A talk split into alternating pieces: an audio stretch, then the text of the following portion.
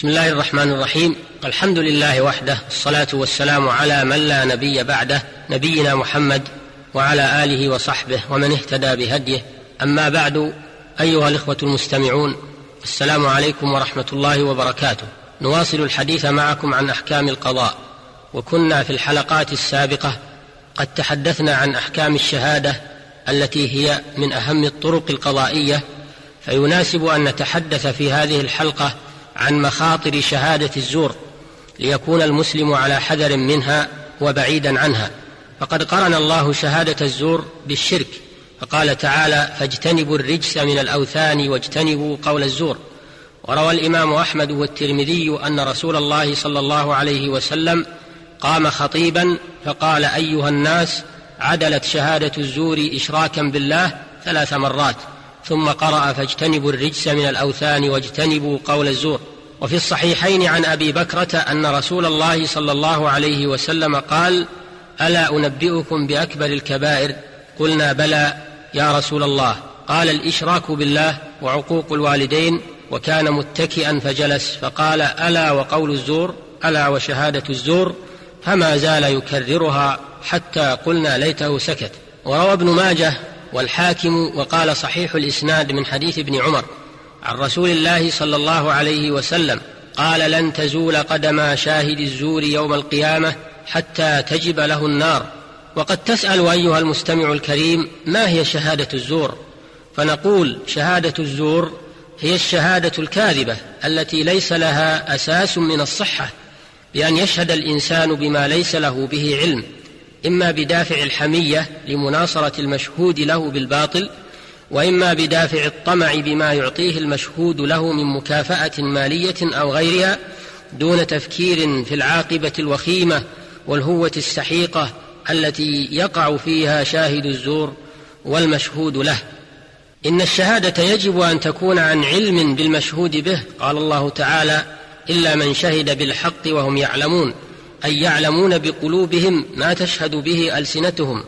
فلا يجوز للإنسان أن يشهد إلا بما يتحققه إما برؤية أو سماع من المشهود عليه مما يفيد العلم لدى الشاهد. وما لا يعلمه لا يجوز له أن يشهد به. قال الله تعالى ولا تقف ما ليس لك به علم إن السمع والبصر والفؤاد كل أولئك كان عنه مسؤولا. فتحفظوا يا عباد الله في شهاداتكم وتحرزوا مما تنطق به ألسنتكم فإن شاهد الزور قد ارتكب أمورا خطيرة منها الكذب والافتراء. قد قال الله تعالى إنما يفتري الكذب الذين لا يؤمنون بآيات الله وأولئك هم الكاذبون. ومن المحاذير التي يرتكبها شاهد الزور أنه ظلم الذي شهد عليه بحيث استبيح بشهادته عليه دمه أو ماله أو عرضه. ومن المحاذير في ذلك أيضا أنه ظلم المشهود له فساق إليه بشهادته حق غيره ظلما وعدوانا فباع شاهد الزور دينه بدنيا غيره وظلم الناس للناس. ومن المحاذير في ذلك أن شاهد الزور قد استباح ما حرم الله من الكذب والدماء والأموال والأعراض واستباح محرمات كثيرة بشهادته الكاذبة. إن شاهد الزور من الذين يفسدون في الأرض ولا يصلحون يقلب الحق باطلا والباطل حقا. وشاهد الزور يغرر بالحكام ويفسد الأحكام ويساعد أهل الإجرام فكم خربت شهادة الزور من بيوت عامرة وضيعت حقوقا واضحة وأزهقت أرواحا بريئة وفرقت بين المرء وزوجه وحالت بين صاحب الحق وحقه وجرأت المفسدين على الفساد.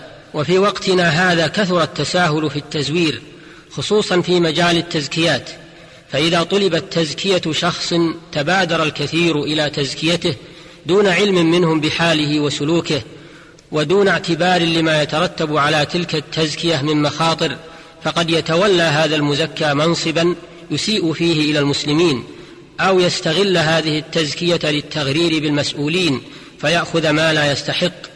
ومن التساهل في شأن الشهادة الشهادة لشخص أنه فقير. أو أنه مدين فيعطى بهذه الشهادة فيعطى بهذه الشهادة المزورة أموالا لا يستحقها من الزكاة أو الضمان الاجتماعي. فاتقوا الله أيها المسلمون واحذروا شهادة الزور فإنها تفسد المجتمعات وتحول دون تنفيذ أحكام الله وتغرر بالقضاة والمفتين وتفسد الدنيا والدين. إنه يجب على ولاة الأمور أن يعاقبوا شاهد الزور بالعقوبات الرادعة ويشهروا به حتى يعرفه الناس حتى يعرفه الناس فيحذروه.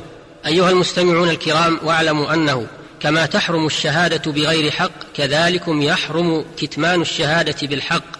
قال الله تعالى ولا تكتموا الشهادة ومن يكتمها فإنه آثم قلبه. وقال الله تعالى ولا نكتم ولا نكتم شهادة الله أنا إذا لمن الآثمين. فيجب على من عنده شهادة بحق أن يؤديها متى احتيج إليها. ولا يخاف في الله لومة لائم ولا يحابي بتركها قريبا أو صديقا. إنه يجب عليه أن يشهد شهادة الحق ولو على نفسه أو أقرب الناس إليه. قال الله تعالى يا أيها الذين آمنوا كونوا قوامين بالقسط شهداء لله ولو على أنفسكم أو الوالدين أو الوالدين أو الأقربين. إن يكن غنيا أو فقيرا فالله أولى بهما. فلا تتبعوا الهوى أن تعدلوا. وإن تلووا أو تعرضوا فإن الله كان بما تعملون خبيرا. كما أنه لا يجوز لك أيها المسلم أن تكتم الشهادة التي عندك إذا كانت لعدو. قال تعالى يا أيها الذين آمنوا كونوا قوامين لله شهداء بالقسط ولا يجرمنكم شنآن قوم على الا تعدلوا. اعدلوا هو أقرب للتقوى. وهكذا أيها المسلمون إن دين الإسلام هو دين العدل حتى مع الأعداء. فالحمد لله على نعمة الإسلام ونسأله الثبات عليه والتوفيق للعلم النافع والعمل الصالح وإلى الحلقة القادمة بإذن الله تعالى. السلام عليكم ورحمة الله وبركاته والحمد لله رب العالمين وصلى الله وسلم على نبينا محمد وآله وصحبه.